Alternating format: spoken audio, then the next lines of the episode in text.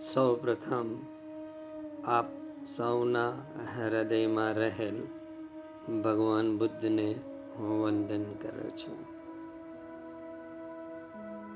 જે મહદ ચેતનાના દોરવાયા હું બોલી રહ્યો છું, એ મહદ ચેતનાને શતશઃ વંદન.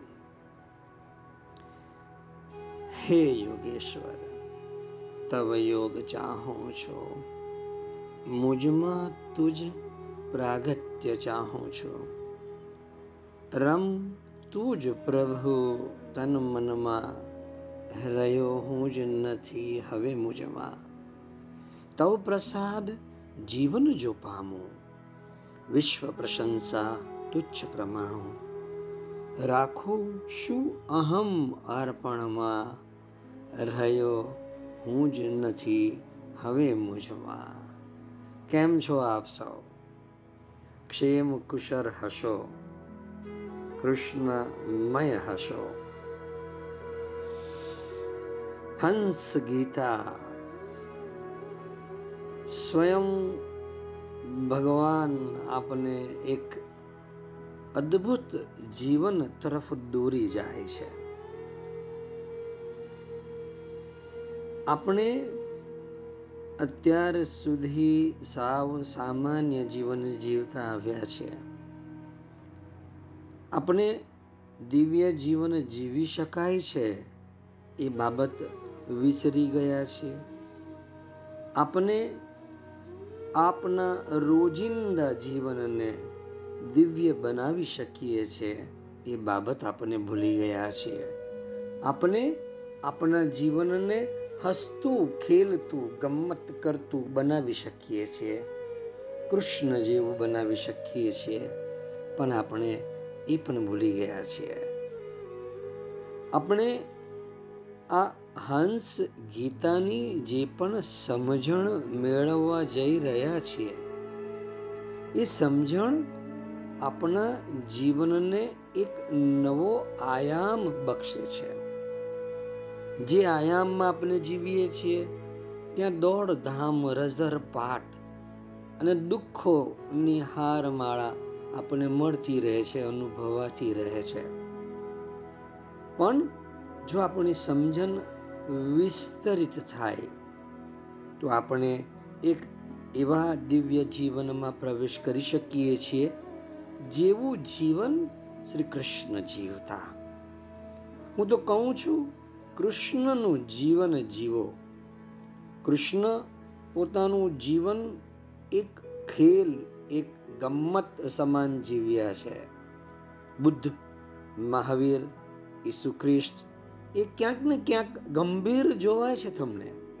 જાણે કે તેમને કોઈ લક્ષ્ય, મોક્ષ, નિર્વાણ, નિસ્પૃહા સિદ્ધ કરવાનું છે. કૃષ્ણ બિલકુલ નિષ્પ્રયોજન જીવન જીવ્યા છે. વાંસળી વગાડતા વગાડતા જીવનને ખેલ સમજીને જીવે છે. ગોપીઓ સાથે રાસ રમે છે, પ્રેમના ગીતો ગાય છે અને મોજ માણે છે. કૃષ્ણ સુસ્થિર છે. ક્યાંય જવાનું નથી. બધું અહીં હાજર છે. તો પછી પરિણામની ચિંતા શા માટે કરવી? બધું જ અહીં પ્રાપ્ત છે. તો શા માટે તેની મજા ન માણવી? અને આપણે કેમ એ ઊર્જા પ્રાપ્ત નથી થતી? એનું કારણ હંસ ગીતામાં વર્ણવ્યો છે. કેમ કે આપની ઊર્જા ખર્ચાઈ જઈ રહેલી છે. જો ગમ્મત એ આદર્શની એક સંજ્ઞા હોય, તો કૃષ્ણ એક આદર્શ અવતારી પુરુષ છે. ભારતમાં આપણે કૃષ્ણના જીવનને ચરિત્ર કહેતા નથી, આપણે એને કૃષ્ણની લીલા, એ ખેલ કહીએ છીએ. કૃષ્ણનું કોઈ ચરિત્ર નથી, કૃષ્ણના જીવનનો કોઈ હેતુ નથી, બિલકુલ નિષ્પ્રયોજન છે. બસ જાણે એક ઊર્જા, એક એનર્જી વિશુદ્ધપણે પ્રવાહિત થતી રહેતી હોય છે, ચારે તરફ ફેલાતી હોય છે. નાના બાળકને આપણે એવું ન પૂછીએ કે આ તું જે કરે છે તેનો અર્થ શું છે? આ પતંગિયાની પાછળ દોડવામાં તેને મજા આવે છે. તડકામાં ભૂસકા મારવાની તેને મજા આવે છે. પણ આ બધામાં તે શું સિદ્ધ કરશે? કશું જ નહીં. તેનું ગંતવ્ય ક્યાંય નથી. આપણે તેને બાળક બુદ્ધિ કહીએ છીએ અને આપણી જાતને પરિપક્વ સમજીએ છીએ. બરાબર સમજવાનો પ્રયાસ કરજો. પણ હું તમને કહું છું કે જો તમે ખરેખર પરિપક્વ હશો, તો તમે ફરીથી બાળક જેવા બની જશો. તમારી જિંદગી ફરીથી એક ખેલ બની જશે. કણ કણમાં તમે તેનો આનંદ લૂટશો. તમે ગંભીર થશો નહીં. તમારી આખી જિંદગી ઉપર એક ગહન હાસ્ય છવાઈ જશે. તે વ્યાપાર જેવું નહીં, પણ એક નૃત્ય જેવું હશે. બાથરૂમમાં તમે જે રીતે ગાતા અને ગણગણતા હો છો, તેના જેવું હશે. ઓફિસમાં હિસાબ ગણતા હશો, તેવું નહીં હોય. તમારા જીવનમાં ગણિત નહીં હોય, પણ રસ માધુર્ય હશે. જો તમને એવો અહેસાસ થતો હોય, જો તમને એવું અનુભવાતું હોય કે તમે નિર્વીર્ય શક્તિહીન અને નિસહાય છો, તો તેનું કારણ તમે જ છો. બહારનું કોઈ તમારી તાકાત ખલાસ કરી રહ્યું નથી. તમારી પાસે તાકાતના અંતહીન સ્ત્રોત છે. છતાં તમને લાગે છે કે તમે નિર્વીર્ય થઈ ગયા છો અને તદ્દન ઊર્જા વગરના થઈને તમે ગમે તે ક્ષણે ધડી પડશો. જરા સમજવાનો પ્રયાસ કરો કે આપણી ઊર્જા ક્યાં ખર્ચાઈ જાય છે. તો શ્રી કૃષ્ણ આ જ અંશ ગીતામાં કહે છે, અહમ ઇતિ અન્યથા બુદ્ધિ પ્રમત્તસ્ય યદા હૃદિ ઉત્સર્પતિ રજો ઘોરમ તતો વૈકારિકમ મન. આપણી ઊર્જા આપણા ઈગોને સંતુષ્ટ કરવા અને અલગ અલગ જગ્યાએ બુદ્ધિ લગાવવામાં, એ પણ ઊંધી બુદ્ધિ. અને પ્રમાદ અવસ્થા. આ રજોગુણ અને આપણા મનમાં ચાલતા વિકારો આપણી ઉર્જાને ક્ષીણ કરી દે છે. કૃષ્ણ આપણે કહે છે કે રજોયુક્ત મનસહ સંકલ્પ સ વિકલ્પક તત કામો ગુણાદ્યાનાદ દુઃસહ સ્યાદિ દુર્મતે આ રજોગુણ. આ રજોગુણથી લિપ્ત મન. અને રજોગુણ વિશે મેં તમને અગાઉ કહી જ દીધું છે કે ભોગો તરફ કેન્દ્ર, ભોગોને કેન્દ્રમાં રાખીને જીવાતું જીવન એ રજોગુણનું જીવન છે. અને રજોગુણવાળું મન સંકલ્પ અને વિકલ્પ કર્યા જ કરતું હોય છે. અને જે ભોગ ભોગવેલા છે એના ગુણ, એની યાદો, એનો સંસ્કાર, એ તમને દુર્બુદ્ધિ સૂજવે અને તમે એ જ કર્યા કરો. તમારી ઊર્જા ક્ષીણ જતી જશે. ઊર્જા ક્યાં જતી રહે છે? ક્યાંય નહીં. તમારી કુશળતામાં કોઈ ફેર પડ્યો નથી, પણ તમારી અંદર જ એક સંઘર્ષ ઊભો કરીડો છે કે મારે આ કરવાનું છે. સંકલ્પ અને વિકલ્પ.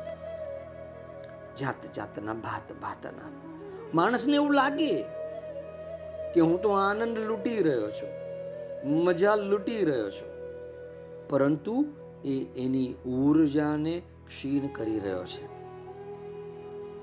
સમજમાં આવે છે? મેં એક વાર્તા વાંચી હતી. તમને કહું છું. ગામડાના, ગામડાની વાત છે, ગામની વાત છે. એ ગામમાં ભિખારીનો એક ગરીબ પુત્ર રહેતો હતો. છોકરો યુવાન હતો. તંદુરસ્ત હતો. તે એટલો તાકાતવાળો અને નિરોગી હતો કે જ્યારે રાજાની સવારી ગામમાંથી પસાર થતી, ત્યારે તે હાથીનું પૂછડું પકડી લેતો. પછી હાથી ગમે તેટલું જોર કરે, તો પણ આગળ ચાલી શકતો નહોતો. હવે આવું બને, તે રાજા માટે ઘણી વાર આમ છોબીલા પડી જાય જેવું પડી જવા જેવું એને થતું. કારણ કે પોતે હાથી ઉપર બેઠા હોય અને આ જોઈને બજારના લોકો હસતા હોય. આ બધું માત્ર એક ભિખારીના છોકરાને લીધે બનતું. હાથીનું પૂછડું પકડી લે, હાથી આગળ જ નહીં વધે. રાજાએ વડાપ્રધાનને બોલાવી અને એને કહ્યું કે આ બાબતમાં કંઈક કરવાની જરૂર છે. આ તો બહુ અપમાનજનક છે. મને ગામમાંથી પસાર થતાં ખૂબ ક્ષોભ થાય છે. આ છોકરો તો કોઈક કોઈક વાર બાજુના ગામમાં પણ આવી જાય છે. ગમે ત્યાં ગમે ત્યાં તે હાથીની પૂંછડી પકડી લે છે. હાથી આગળ જ ચાલી શકતો નથી. આ છોકરો ખૂબ બલવાન છે. એની ઊર્જા ખતમ કરવા માટે કંઈક કરો. જોજો, ધ્યાનથી સાંભળજો. આપણે આપની ઊર્જા ક્યાં વ્યર્થ વેડફી રહ્યા છીએ રાજાએ વડાપ્રધાનને પૂછ્યું કે કંઈક કરો, આની ઉર્જાને ખતમ કેવી રીતે કરી શકાય? વડાપ્રધાને કહ્યું, મારે એક દયા માણસની સલાહ લેવી પડશે. કારણ કે પેલા છોકરાની ઊર્જા કેવી રીતે ખેંચી લેવી તે મને આવડતું નથી. તે એક ભિક્ષુક છે. જો તે વેપારી હોત, તો દુકાનમાં તેની શક્તિ ધીરે ધીરે ખલાસ થઈ રહી હોત. જો તે કોઈ ઓફિસમાં કારકુન હોત તો પણ તેની શક્તિ ખલાસ થઈ રહી હોત. જો તે પ્રાથમિક શાળામાં શિક્ષક હોત, તો પણ તેની શક્તિ ઓસરી રહી હોત. પણ તે તો કંઈ કરતો નથી. તેનું જીવન તો એક ખેલ સમાન છે. લોકો તેને ચાહે છે અને પોષે છે.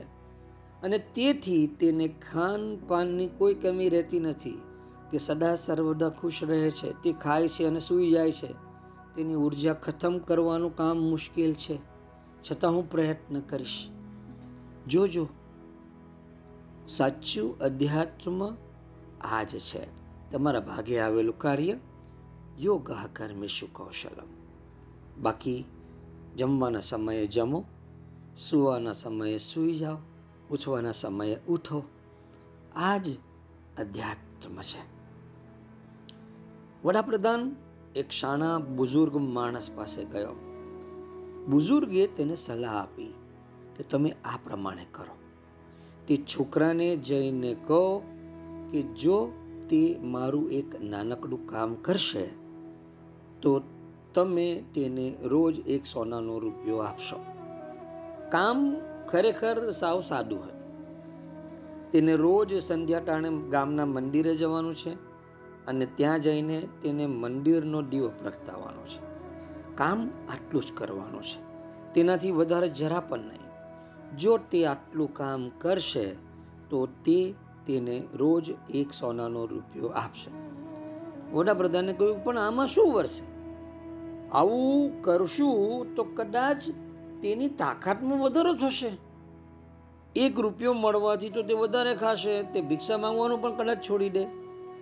બુઝુર્ગે કહ્યું, તેની ચિંતા ન કરો. ફક્ત હું કહું છું તેમ કરો.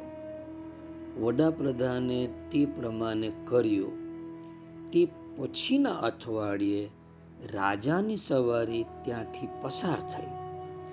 પેલા છોકરાએ હાથીને અટકાવવાનો પ્રયાસ કર્યો, પણ તે નિષ્ફળ ગયો. ઉલટાનો હાથીની સાથે તે પણ ધસડાઈ ગયો. શું થયું? હવે તમે ધ્યાનથી સમજજો.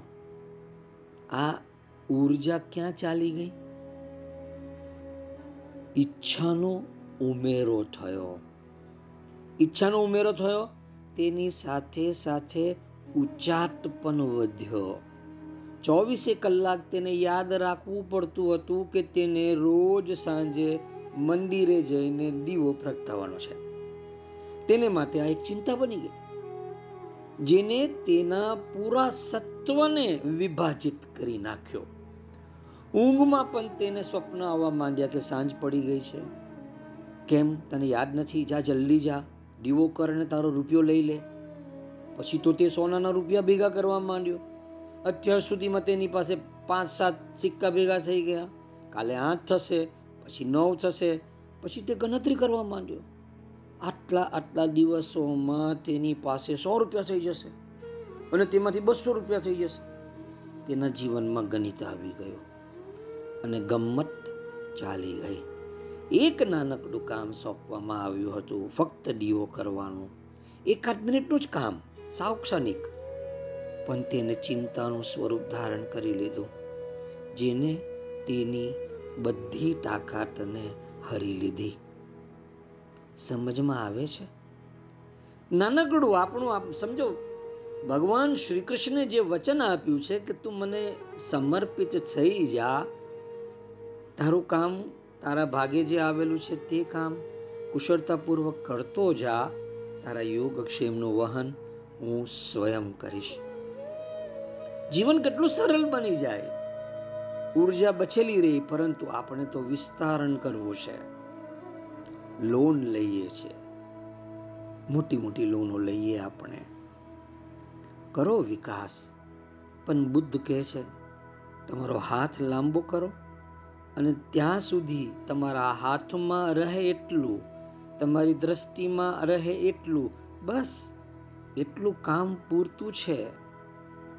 પરંતુ આપની ખ્વાહિશ બહુ મોટી છે.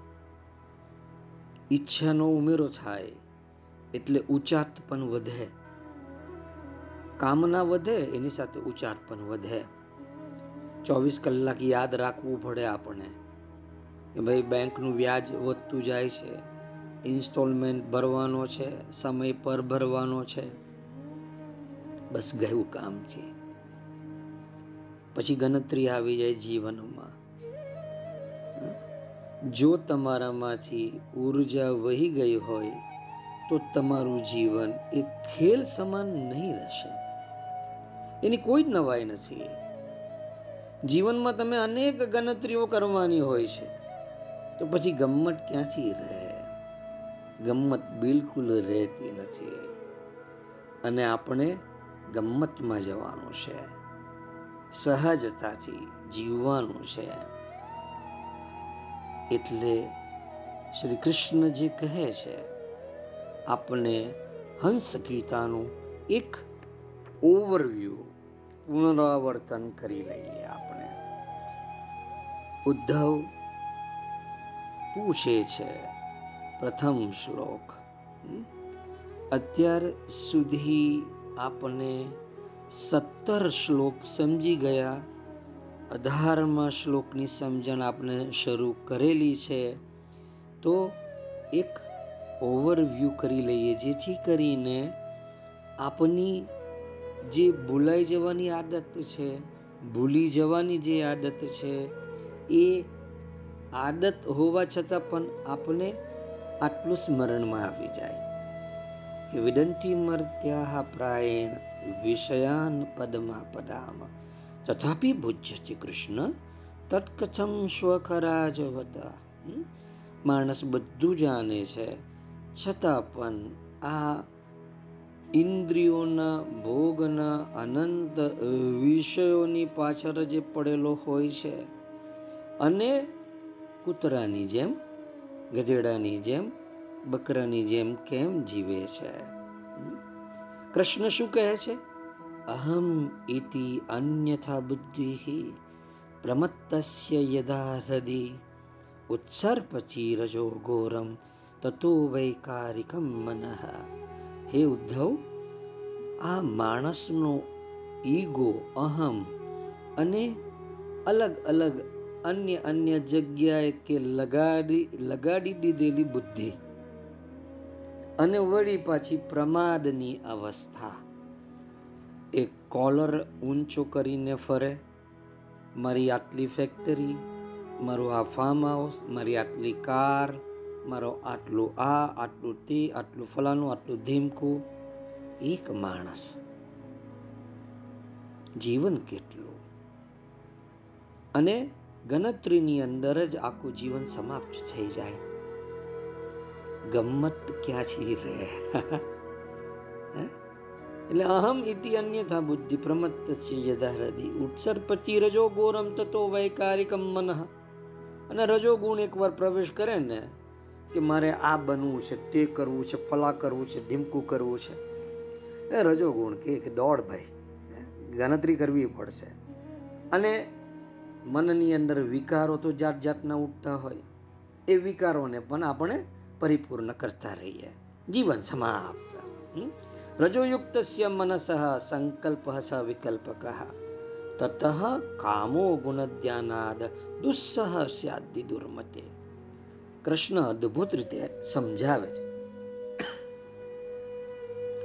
કે આ રજોગુણ વાળું મન જે છે એ સંકલ્પ કરાવે, વિકલ્પ કરાવે, મનના વિકારો જે છે અથવા ભોગ પ્રત્યે એનું જે ખેંચાણ છે, વિષયાન પદમાં પદામ. તો એ ભોગ પ્રત્યેનું જે ખેંચાણ છે એને કંઈક આ પ્રોગ્રામ પટાવીએ એના સંકલ્પ કરે, આવી રીતે કરો, તેવી રીતે કરો જાત જાતના સંકલ્પ, વિકલ્પ ઉઠતા જાય. બિઝનેસ આમ કરો, બે બ્રાન્ચ ખોલો, એક ફેક્ટરીને થોડીક મોટી કરો તતઃ કામો ગુણદ્યાનાદ દુસ્સહ દૂર દુર્મતે. અને વળી પછી એની ભીતર જાત જાતની ભાત ભાતની કામના ઉઠતી રહે. અથવા જે કામના એને પરિપૂર્ણ કરી છે જે ભોગ એને ભોગવ્યા છે, એના ગુણ, એની ક્વોલિટી એને યાદ અપાવતું રહે કે આમાં મજા આવી ગયેલી. અને એની બુદ્ધિ દુર્બુદ્ધિ થાય અને બસ એ દોડતો જાય છે. કરોતિ કામ વશગ કર્માન્ય વિજિતેન્દ્રિય દુઃખો દરકાની સંપશ્યન રજો વેગ વિમોહિત. આ રજોગુણની ભીતર એકવાર એ પડી જાય, પોતાની શાન સોકટને એસ્ટાબ્લિશ કરવાને માટે. એ જો પડી ગયો, તો એ કામના એને દોડાવતી જાય છે, કર્મ કરાવતી જાય છે. જે કામના જાગે, એ પરિપૂર્ણ કરવા માટે માણસે દોડવું જ પડે. ફ્રીજ જોઈએ છે, નવું, મોટું, એસી જોઈએ છે, કાર જોઈએ છે. કામના જાગી એ પરિપૂર્ણ કરવા દોડવું પડે. દોડવું પડે ઇન શોર્ટ ફ્રીજના પૈસા મેળવવા તમારે જીવનનો અમુક સમય ખર્ચવો પડે. એક ફાર્મ હાઉસ એક બંગલો, એક ગાડી લેવા માટે જીવનનો અમુક સમય તમારે આપી દેવો પડે. તમારી પાસે મૂળભૂત ઊર્જા, જેને હું ઓથેન્ટિક સેલ્ફની એનર્જી કહું છું. અધિકૃત આત્મનની ઊર્જા કહું છું. સ્વયં શ્રી કૃષ્ણ ચૈતન્યની ઊર્જા કહું છું. એ ઊર્જા વિભાજિત થઈ જાય છે. આપણું સત્વ ખરડાઈ જાય છે. સમજમાં આવે છે? હમ? બધા જાગો છો ને? આગલી લાઈનથી લઈને પાછલી લાઈન બધા જાગો છો ને? રાજીવ, જાગતા રહેજો અતુલ, નરેશ જાગતા રહેજો અરબિંદો જાગતા રહેજો રિતેશ, હેતલ જાગતા રહેજો જાગતા રહેજો સમજવાનો પ્રયાસ કરો. હું ઈચ્છું છું કે તમે સ્વયં એ પરમ ચૈતન્યની ઉર્જાથી આમ સમજો, લબ લબાલબ થઈ જાઓ. છલકાઈ જાઓ. પરંતુ આ કરોથી કામ વશગ કર્માન્ય વિજિતેન્દ્રિય ઇન્દ્રિયો જીતાય નથી. અને કામનાઓ બે ફામ તમને દોડાવે. કર્યા કરો કામના અનુસાર દોડ્યા કરો. રજોનો રજો ગુણનો મોહ એવો છે. રજસ તમ ઉભયામ યદપી વિદ્વાન વિક્ષિપ્ત દિહી પુનઃ. આતંદ્રિતો મનોયુજ્યન દોષ દ્રષ્ટિર્ન સજ્જત એનો ઉપાય છે.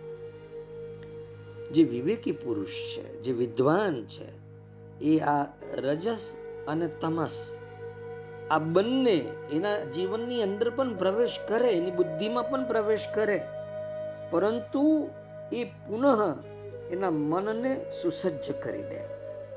તંદ્રામાંથી બહાર લાવી દે. તંદ્રામાં નહીં રહેવાનું. પ્રશ્ન શું કહે છે? અતંદ્રિતો મનોયુજ્યન દોષ દ્રષ્ટિર્ન સજ્જતે જે વિષય જે ભોગ તમારે ભોગવવાની ઈચ્છા થઈ છે, એ ભોગ તરફ દોષ દ્રષ્ટિ કરો. તંદ્રામાં આવીને એ ભોગ ભોગવવા ચાલી નહીં જાઓ દોષ દ્રષ્ટિ કરો. તો કે નથી થતી દોષ દ્રષ્ટિ સાતત્ય નથી જળવાતું મારું પ્રભુ. આ મનની અંદર બધું ઘૂસી ગયો છે, આખો સંસાર બહાર નથી નીકળતો. કઈ વાંધો નહીં. કૃષ્ણ શું કે છે? અપ્રમત્તકોનું યુજ્જિત મનોમય્યર્પયન શને. અનિર્વિન્નો યથાકાલમ જીત શ્વાસો જીતાસન કૃષ્ણ વિધિ આપી દે છે. કે ભાઈ, પ્રમાદ નહીં કરો. આસન પાક્કું કરો, પ્રાણને જીતો, કંટાળી ના જાઓ.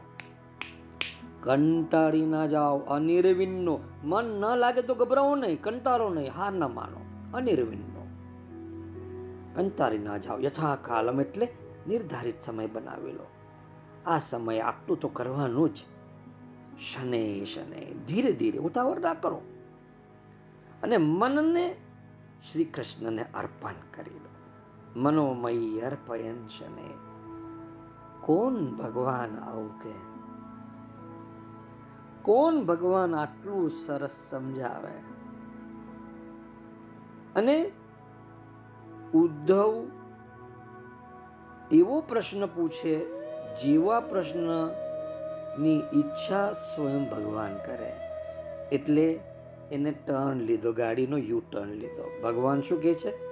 એતાવાન યોગ આદિસ્તો મત્સ્ય સનકાદિભિ સર્વતો મન આકૃષ્ય મયદ્વાવેશ્યતે યથા મેં મારા શિષ્યો સનક આદિને એ યોગ શીખવેલો અને તેઓ એમ કે કે આનાથી ઉત્તમ યોગ બીજો કોઈ નથી એમ ભગવાન ઉદ્ધવ ઉવાચ ઉદ્ધવ શું કે યદા ત્વમ સનકાદિભ્યો યેન રૂપેણ કેશવ યોગમાદિસ્તવાને તદ્રૂપમ ઈચ્છામિ વેદિતું જે તમે સનકાદીને જે યોગ શીખવ્યો કેશવ મને પણ એ યોગ જાણવાની શીખવાની ઈચ્છા છે તમારા જ મુખેથી શ્રી ભગવાન ઉવાચ શ્રી ભગવાન કહે છે પુત્ર હિરણ્ય ગર્ભસ્ય માનસાહ સનકાદય પરપચ્છુ પિતરમ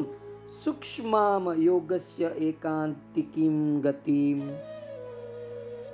બ્રહ્માના માનસ પુત્ર સનકાદી મુનિઓએ એના પિતાજીને યોગની સૂક્ષ્મથી સૂક્ષ્મ ગતિ કહી એને માટે એક પ્રશ્ન પૂછેલો કયો પ્રશ્ન પૂછેલો સનકાદી ઉવાચ પ્રશ્ન હતો ગુણેશ્વા વિશતે ચેતો ગુણાશ્ચેતસી ચ પ્રભો કથમ અન્યો અન્ય સંત્યાગો મુક્ષુરો તિતીર્ષો જોજો ગુણેશ્વા વિશતે ચેતો એટલે કામનાના, ભોગોના, વિષયોના જે ગુણો છે ને, તે ચિત્તમાં ભરી ગયા છે. ગુણેશ્વા વિશતે ચેતો. એ ચિત્તમાં ભરી ગયા છે. ગુણાશ્ચેત સિચ પ્રભો, અને એ જે ગુણો છે, જે ચિત્તમાં ઘૂસી ગયા છે, એ ફરી ચેતનવંત બનીને એવા જ ભોગોમાં, કામનાઓમાં અમને ફસાવી દે છે. સમજ નથી પડતી ભગવાન. સુખ પૂછે છે સનકાદી પિતાજીને? ગુણેશ્વા વિશતે ચેતો ગુનાશ્ચેતસી ચ પ્રભો. આ શબ્દ સમજી લેજો, કેમ કે આગળ પણ આ શ્લોક વારંવાર પુનરાવર્તિત થવાનો છે. દસમો શ્લોક અત્યારે જે સમજી રહ્યા છે, આ પુનરાવર્તન છે હંસ ગીતાનું. ગુણેશ્વા વિશતે ચેત ગુનાશ્ચેતસી ચ પ્રભુ. કામનાના, ભોગોના, વિષયોના જે ગુણ છે, તે ચિત્તમાં ભળી ગયા છે. ગુણેશ્વા વિશતે ચેતો. એ જ ગુણો, કયા ગુણો? જે ચિત્તમાં ઘૂસી ગયા છે. ફેસબુક જોઈને વોટ્સઅપ પર મેસેજ આવીને જાત જાતના ભોગો જોઈને જાત જાતના ગ્લેઝડ પેપર ઉપર છપાયેલા ભોગોની છબીઓ જોઈને જાત ભાતના હોર્ડિંગ જોઈને જાત ભાતની ટીવી એડવર્ટિઝમેન્ટ જોઈને જાત ભાતની ફૂલ પેજની કલર જાહેરાતો જોઈને. આ જે સંસાર ચિત્તમાં ઘૂસી ગયો છે એક અર્થમાં. એ ફરી જ્યારે એકાંતમાં બેસીએ કે બીજું કંઈ પણ કામ કરતા હોઈએ, એ બધા જે ચિત્તમાં ઘૂસી ગયેલા ગુણો છે ને ક્વોલિટી છે ને, એ ચેતનવંત બની એવા જ ભોગોમાં, કામનાઓમાં અમને ફસાવી દે છે. ગુનાશ ચેતસી ચ પ્રભુ. સમજમાં આવી? ગુનેશ્વા વિશતે ચેતો એટલે કામનાના, ભોગોના વિષયોના જે ગુણો છે, યાદો છે, સંસ્કાર છે, એ ચિત્તમાં ભળી ગયા છે. ગુનાશ્ચેતસી ચ પ્રભુ. એ જ ગુણ જે ચિત્તમાં ઘૂસી ગયા છે, એ જાગ્યા કરે છે. ચેતનવંત બનીને એવા જ ભોગોમાં, કામનાઓમાં ફસાવે છે. કથમ અન્યો અન્ય સંત્યાગો, આ એક મેકની અંદર ઘૂસી ગયા છે. ચિત્તમાં વિષય વિષયોમાં ચિત્ત એકબીજાની અંદર ઘૂસી ગયા છે. મુમુક્ષો રતી તીર્ષો તો પ્રભુ, આપ તો સમર્થ છો. કૃપા કરીને અમે મુક્ષુને જે અતિ તીર્ષ એટલે કે સંસારના બંધનોથી મુક્તિ પામવાને અતિ ઉત્સુક છીએ. એવા મુમુક્ષુને તમે સમજાવો ને પ્રભુ. હવે શ્રી ભગવાન ઉવાચ ભગવાન શું કહે છે? ઉદ્ધવને કહે છે કે પછી શું થયું? કેમ કે બ્રહ્મા તો કેવા છે? એવમ પુષ્ટો મહાદેવ સ્વયં ભૂભૂર્ત ભાવન. ધ્યાયમાન પ્રશ્ન બીજમ નાભ્યપદ્યત કર્મદેહી બ્રહ્માજી તો સંપૂર્ણ દેવોના પરદાદા છે. એવમ પૃષ્ટો મહાદેવ. શંકરની વાત નથી હે? દેવોના પરદાદાની વાત છે. મોટામાં મોટા દેવતા લોકોના પરદાદા બ્રહ્માના, મરીચી, મરીચીના કશ્યપ ને કશ્યપના પુત્ર દેવતાઓ, હે? અને પોતે પાછા સ્વયં પ્રગટ થયા છે. અને સમગ્ર સૃષ્ટિના કરતા છે ભૂત ભાવના. સ્વયં ભૂર ભૂત ભાવના. ધ્યાયમાન પ્રશ્ન બીજમ નાભ્યપદ્યત કર્મધી. એની સામે જે પ્રશ્ન આવ્યો, તો તેઓ વિચારવા લાગ્યા કે સાલો આ પ્રશ્નનું બીજ શું છે? કેમ? કેમ કે બ્રહ્માજીની બુદ્ધિ તો કર્મમાં જ લાગેલી છે, હે? ધ્યાયમાન પ્રશ્ન બીજમ નાભ્યપદ્યત કર્મદીહી. આ પ્રશ્ન જે સામે આવ્યો અને એ વિચારે છે કે સારું, આ પ્રશ્નનું બીજ શું છે? મને તો કઈ સમજ નથી પડતી. જોજો, પ્રશ્નની પાર જવા માટે બ્રહ્માજીએ ભગવાનનું શરણ લીધું. એટલે ભગવાન કહે છે, બારમો શ્લોક, સ મામ ચિંતય દેવ પ્રશ્ન પાર તિતિરશયા પ્રશ્નની પાર જવા માટે બ્રહ્માજીએ ભગવાનનું શરણ, એટલે કે મારું શરણ, મારું ચિંતન કર્યું. કૃષ્ણ કૃષ્ણ વાત કહે છે. પછી કૃષ્ણે શું કર્યું? તસ્ય અહમ હંસ રૂપેણ સકાશ મગમમ તદા. સકાશ મગમમ તદા એટલે જે પરમહંસના રૂપમાં રહે છે, જે કામ ક્રોધથી અલગ છે, જે સ્વસ્થ એવમ નિર્મલ છે, એવું રૂપ ધારણ કર્યું.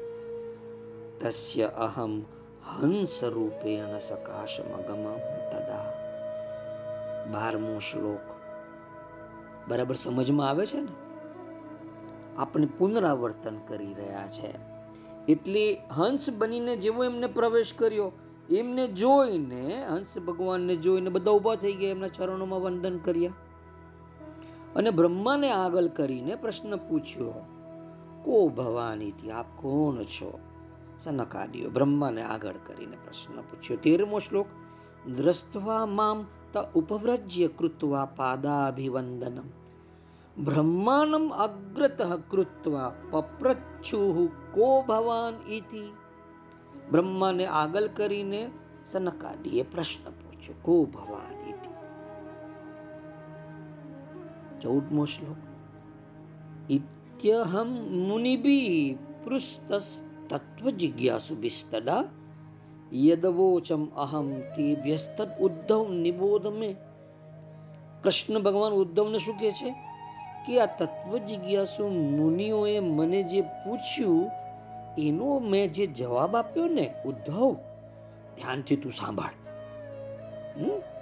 ઇત્યહમ મુનિભિ પૃષ્ઠ તત્વ જિજ્ઞાસુ વિસ્તદા યદવોચમ અહમ તેભ્યસ્તદ ઉદ્ધવ નિબોધ મે મેં એમને જે બોધ આપ્યો ને તે તું હવે સાંભળ પંદરમો શ્લોક વસ્તુનો યદ્ય નાનાત્વમ આત્મન પ્રશ્ન ઈદૃશ કથમ ઘટેત વો વિપ્ર વક્તુર્વામેક આશ્રય તમારો પ્રશ્ન આત્માના સંબંધમાં છે કે આત્માની ઉપાધિ રૂપ ભૂત વસ્તુ આ શરીરમાં છે. શરીર માટે છે.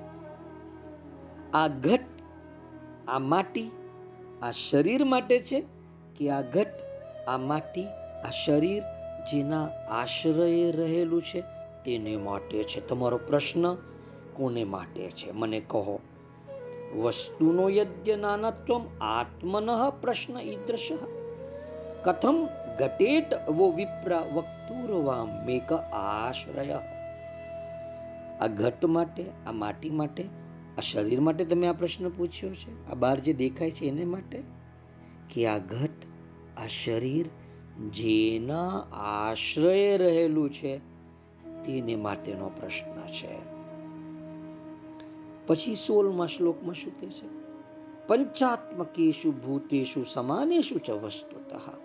કો ભવાની વહ પ્રશ્નો વાચારંભોયનર્થક કૃષ્ણ કહે છે આગળ કે પંચભૂત તો તમારું ને મારું એક જ છે. વસ્તુ લઈ લો કે જીવ લઈ લો, હા? પંચાત્મકેશુ ભૂતેશુ સમાનેશુ ચ વસ્તુતઃ. અને એ પંચભૂતની જે કારણ સત્તા છે તે તમારી કે મારી? એ બધાની એક જ છે. તો વાણીથી બોલાઈને તમારો આ પૂછાયેલો પ્રશ્ન, કો ભવાન, આપ કોણ છો? એ બિલકુલ ખોટો છે, અર્થ વગરનો છે. પંચાત્મ કેશુ ભૂતેશુ સમાનેશુ ચ વસ્તુતઃ. કો ભવાનીથી વહ પ્રશ્નો વાચારંભો યનર્થક વાણીથી પૂછાયેલો, બોલાયેલો કો ભવાનીથી તમે કોણ છો? આ કોણ છો? એ બિલકુલ ખોટો છે. કૃષ્ણ સત્તરમાં શ્લોકમાં કહે છે. મને ખૂબ ગમે છે. આપણે પણ કદાચ ગમતો હશે. મનસા વચસા દ્રષ્ટયા ગૃહ્યતે અન્યેરપીન્દ્રિયે અહમ એવ ન મત્તો અન્યત. ઇતિ બુદ્ધ્યાદ્વમજ્જસા મનથી, વાણીથી, જોઈને કે બીજી ઇન્દ્રિયોથી જે પણ તમે ગ્રહણ કરો છો, એ બધું જ હું છું. મારા સિવાય બીજું કશું જ નથી. સર્વ આકાર, વિકાર, સંસ્કારના રૂપમાં જેટલું પણ તમને જોવાય, બોલાય, એ બધું હું છું. અહમ એવન મત્તો અન્યત ઇતિ બુદ્ધ્યાદ્વમજ્જસા હવે જે શ્લોક આપણે સમજી રહ્યા છે ગુણેશ્વા વિશતે ચેતો ગુણાશ્ચેતસી ચ પ્રજા આ જે અગાઉ આપણે બે શબ્દ સમજ્યા ગુણેશ્વા વિશતે ચેતો ગુણાશ્ચેતસી કામનાના, ભોગોના, વિષયોના ગુણ જે ચિત્તમાં ભળી ગયા છે, જે ચિત્તમાં ઘૂસી ગયા છે, એટલે ગુણેશ્વા શકે ચેતો અને એ જ જે અંદર ચિત્તમાં ઘૂસી ગયા છે, એ ગુણ, એ સંસ્કાર, એ યાદ ફરી ચેતનવંતી બને અને એવા જ ભોગોમાં, એવા જ કામનાઓમાં વારંવાર પુનઃ પુનઃ કરવામાં ફસાવે છે. કૃષ્ણ એ જ વાત કહે છે કે ગુણેશ્વા વિશતે ચેતો ગુણાશ્ચેતસી ચ પ્રજા જીવસ્ય દેહ ઉભયમ ગુણાશ્ચેતસો મદાત્મનઃ મારા વાલા સંતાનો અહીંયા એને પ્રજાનો પ્રજા શબ્દનો ઉપયોગ કર્યો છે અને આપણે આ શ્લોક સમજવા જઈ રહ્યા છે સમજમાં આવે છે આખી હંસ ગીતાનું અત્યાર સુધી જેટલું પણ સમજ્યું છે, એનું એક પુનરાવર્તન કર્યું છે. ફરી પાછો કરતો રહીશ. પુનરાવર્તન અધ્યાત્મની અંદર દોષ નથી. પુનરાવર્તન એ અધ્યાત્મના સત્ય જ્ઞાન અને સત્ય જ્ઞાનના સંસ્કારને આપના હૃદયમાં ગહેરો કરે છે, ઊંડો કરે છે. એટલે પુનરાવર્તન જરૂરી છે. કેમ કે માણસને, હું પૂછું તમને, પરમ દિવસે બપોરે શું ખાધેલું? તો તમારે થોડુંક માથું ખંજવારવું પડે. જે ખાધેલું એની આજુબાજુની ઘટનાને યાદ કરવી પડે. તો આપણે ભૂલી જઈએ છીએ. એટલે આપણે એમ થાય કે સાલું, હવે તો હું કેવી રીતે કરીશ? આ તો મને તો કંઈ યાદ રહેતું નથી. ના માણસની એક સમજો નિર્બળતા કહીએ તો નિર્બળતા, પણ આ એને યાદ નથી રહેતું. અને આપણે આપણા અહમ ઇતિ અન્યથા બુદ્ધિને કારણે આપણે ઈગોની અંદર, અહમની અંદર કશું કરવાની અંદર આપણે ગમે તેમ એલ ફેલ બોલીએ છીએ અને આપણે એમ થાય કે હું આમ કરી દઈશ, તેમ કરી દઈશ. મેં નક્કી કર્યું છે. બે મહિનામાં આટલું આટલું કરીશ, એના પછીના બે મહિનામાં આમ કરીશ. નથી કરતા આપણે. પણ થાય છે શું? પ્રભુને ગમે તે થયા કરે. શું ધાર્યું તું? શું થઈ ગયું? કાયમ તું બોલ્યા કરે. શું ધાર્યું તું? શું થઈ ગયું? કાયમ તું બોલ્યા કરે. સૃષ્ટિ તના ચક્રમાં પ્રભુને ગમે તે જ થયા કરે. કરવા ચાહે તો વિશ્વને કાબુ મહી બાહુ બળે. પણ ઈશની ઈચ્છા વિના એક પાંડડુએ ના હલે. સમજી લેજે. મોટા મોટા મનોરત્ય કર્યા. મનમાં જ તારા રહી ગયા. તકદીરની તદબીરથી પાસા જ ઉલટા થઈ ગયા. રામ બેસે ગાદી પર. આખી અધોરી અયોધ્યાએ ચાહે. બરાબર કે રામ બેસે ગાડી પર આખી અયોધ્યા એ ચાહે પણ ભાવિમાં વનવાસ, કહો ઉંડાન એના કોણ તક કરે કેવી રીતે કઢાય? કૃષ્ણ છે સાથી છતાં એ પાંડવો વનમાં ગયા. ગયા કે નહીં ગયા? હરિશ્ચંદ્ર ને નળરાજ પણ જંગલમાં ભટકી ગયા. સંત કહેવાયા છતાં ઈસુ ફાંસીએ ચડીને મર્યા. બાપુ બન્યા જે રાષ્ટ્રના પણ ગોળીથી ગાંધી મર્યા. તું છો કરે બહુ મનસુબા? એને ગમે તે કરે. વિશ્વાસથી શરણે જજે. સૌનું પ્રભુ સારું કરે. શું ધાર્યું તું?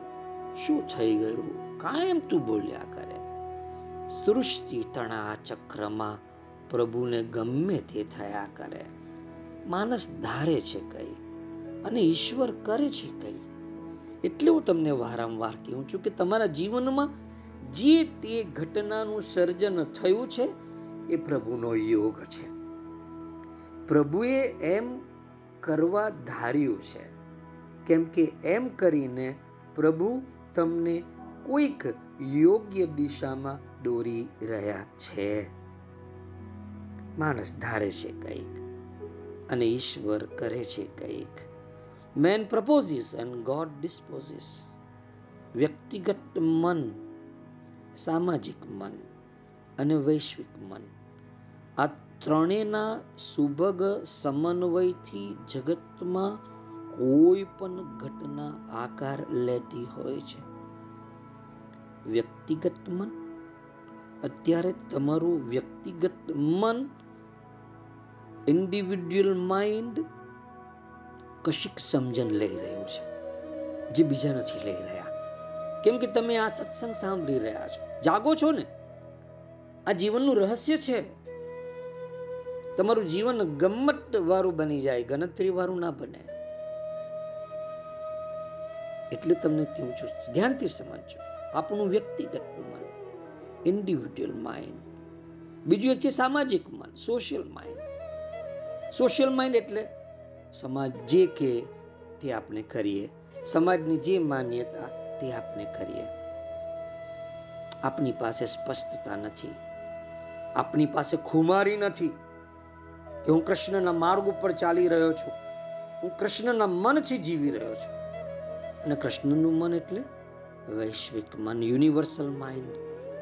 આ ત્રણેયના સુભગ સમન્વયથી જગતમાં કોઈ પણ ઘટના આકાર લેતી હોય, તમારા જીવનની હોય કે મારા જીવનની હોય, ગરીબના જીવનની હોય કે રાજાના જીવનની હોય. Individual mind social mind and universal mind વ્યક્તિગત મન, સામાજિક મન અને વૈશ્વિક મન. સામાજિક મનના શિકાર છીએ આપણે. ફેસબુક તમને જે દર્શાવે અને જે દર્શાવે એ અનુસાર તમે કરવા ચાહો, તો એમ કહી શકાય કે તમે સામાજિક મનને ફોલો કરો છો. સામાજિક મન જે કહેતું હોય તે જો જીવન બદલવું હોય, તો કૃષ્ણના મન અનુસાર આપણે જો જીવન બનાવીએ, તો મજા આવે મનોમય અર્પયન કૃષ્ણ પણ એ જ કહે છે. પોતાના વ્યક્તિગત આગ્રહો અને સામાજિક આંટી ગુંટીઓથી ઉપર ઉઠીને જે માણસ વૈશ્વિક ચેતના સાથે, એટલે કે શ્રી કૃષ્ણ ચેતના સાથે એકત્વ સાધે છે, તે યથેચ્છ સિદ્ધ પ્રાપ્ત કરી શકે છે. સમજમાં આવે છે? મારા વાલાઓ મારી વાલીઓ, તમારા વ્યક્તિગત આગ્રહો. ઇન્ડિવિડ્યુઅલ માઇન્ડ કરપ્ટ હોય અને વ્યક્તિગત આગ્રહ તમારો એવો હોય, પત્ની તમારું કયું માનવી જોઈએ? તમે જે કહો તે જ બધું થવું જોઈએ. હું તો આમ જ, હું તો તેમ જ, મને તો આ નહીં જ ગમે. વોટ્સઅપ પર કોઈ સત્સંગ સંભળાતા હશે? મને તો સત્સંગ હોલમાં જ મજા આવે. બરાબર છે જે પણ અત્યારે જે છે તેને સ્વીકારીએ. પણ આપણો વ્યક્તિગત આગ્રહ કે હવે તો મેં નક્કી કર્યું છે કે જ્યાં સુધી સત્સંગ હોલ શરૂ નહીં થાય, ત્યાં સુધી મારે સત્સંગ સાંભળવા નથી. આ આપનો વ્યક્તિગત આગ્રહ. અને સામાજિક આંટીગુટી પાછું એમ કે ક્યારે જવા દે ને હું ટાઈમ વેસ્ટ કરે છે. તો તમારા વ્યક્તિગત આગ્રહો અને સામાજિક આંટીગુટીથી ઉપર ઉઠીને જે માણસ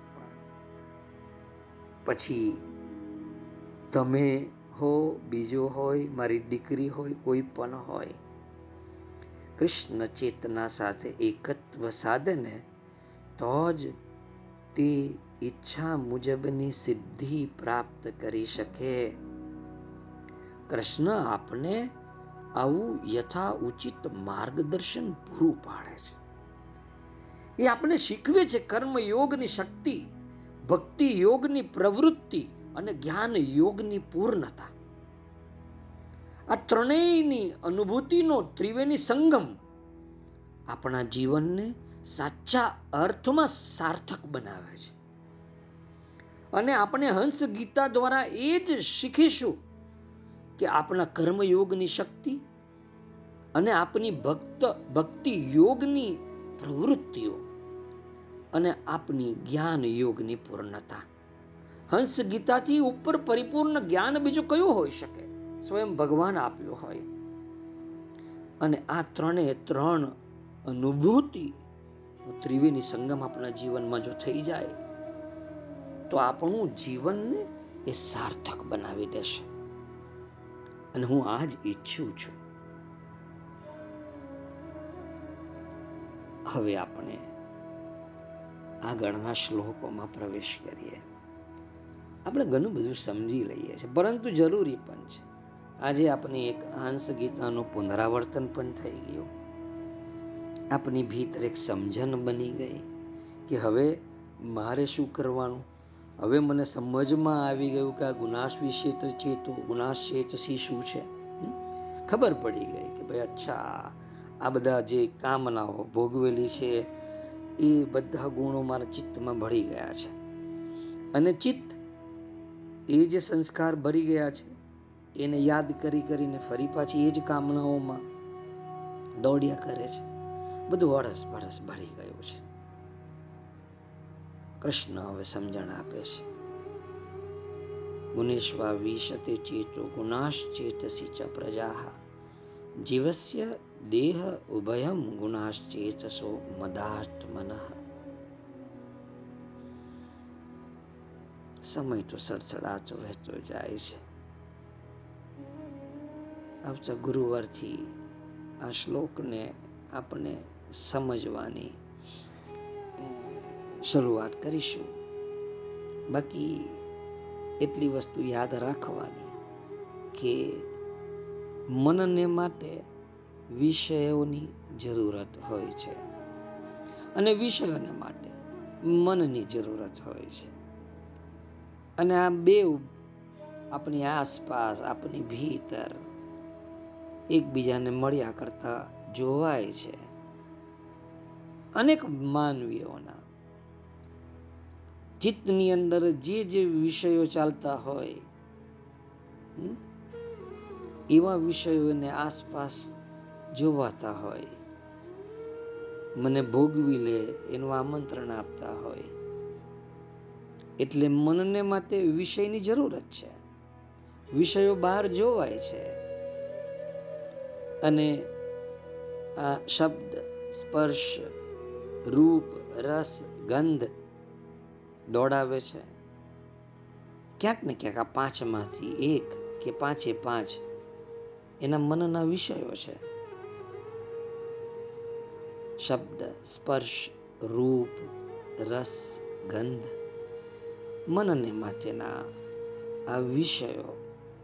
મનને માટે જરૂરી છે. વિષયોની જરૂરત છે અને વિષયોને માટે મનની જરૂરત છે. મનની હોય તો વિષય શું કરે?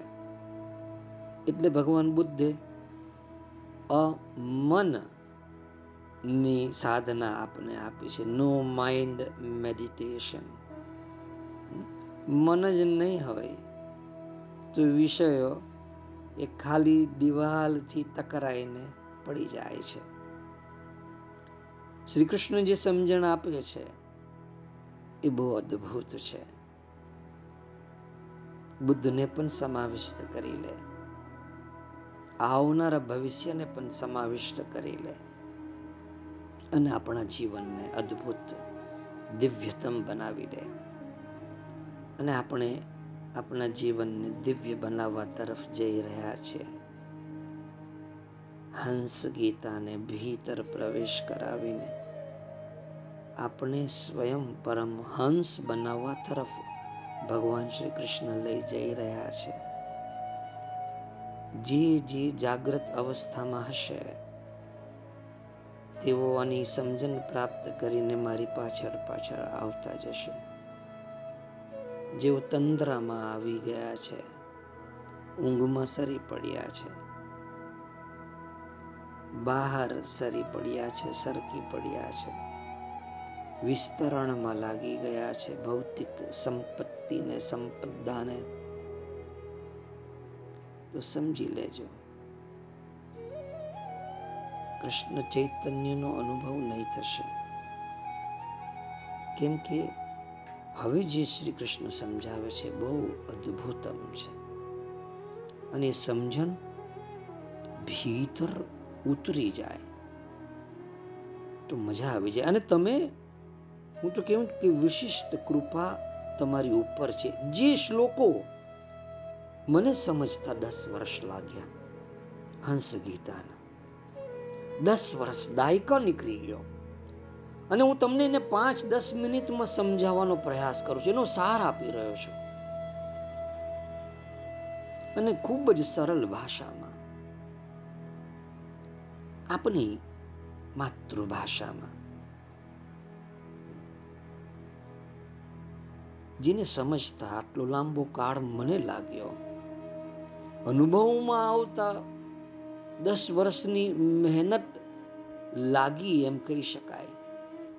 અને એ અનુભવમાંથી તમારી સમક્ષ એ શ્લોક પાંચ દસ મિનિટની અંદર સમજાવો. તો તમે કેટલા ભાગ્યશાળી છો.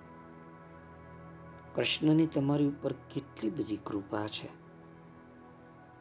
અહેસાસ કરો એમ ન કહો કે મારી ઉપર કોઈ કૃપા નથી. મારા શબ્દોને વિરામ આપવો છું. બુદ્ધમ શરણમ ગચ્છામી. જેને ઉતાવળ હોય, ફટાફટ ફરી પાછું પુનઃ પુનઃ પુનરાવર્તન ખૂબ જરૂરી છે, કેમ કે નવો સંસ્કાર બનાવવાનો છે. અત્યાર સુધી જે સંસ્કારો બનેલા છે, એ એકની એક આદતો, ભોગો જુદી જુદી રીતે ભોગવી, ભોગવીને એના સંસ્કાર એટલા બધા ઊંડા પડી ગયા છે. તો નવા નવી સમજણનો સંસ્કાર પાડવા માટે પુનરાવર્તન પણ જરૂરી છે. વારંવાર એમ સમજો કે તમને ઠોક ઠોક કરતા રહેવું પડે. ચૂટકી બજાવતા રહેવું પડે. જાગતા રાખવા પડે. કેમ કે મનનો સ્વભાવ છે, એ તંદ્રામાં સરકી પડવાનું. તંદ્રામાં ના સરી પડો, એટલે તમને જગાડતો રહું છું.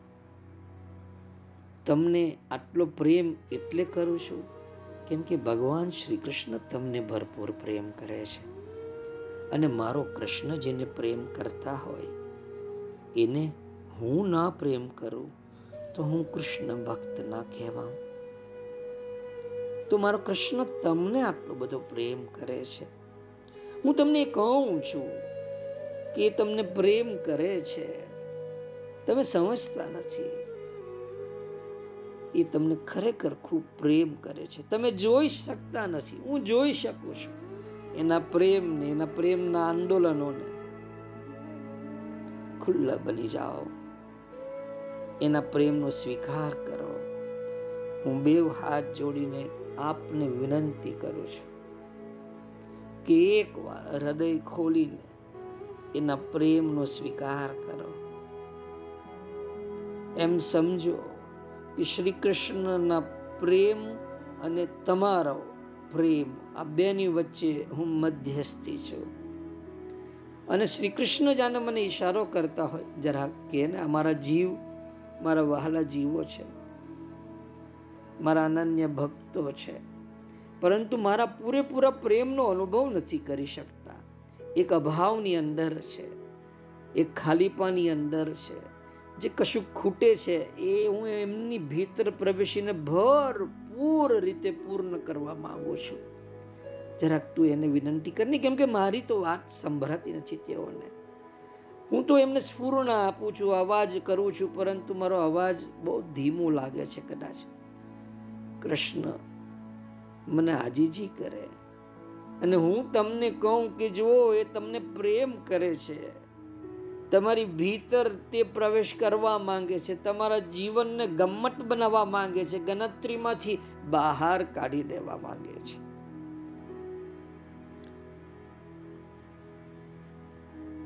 કૃષ્ણ જીવો, કૃષ્ણ બનો. તમે કરી શકો છો.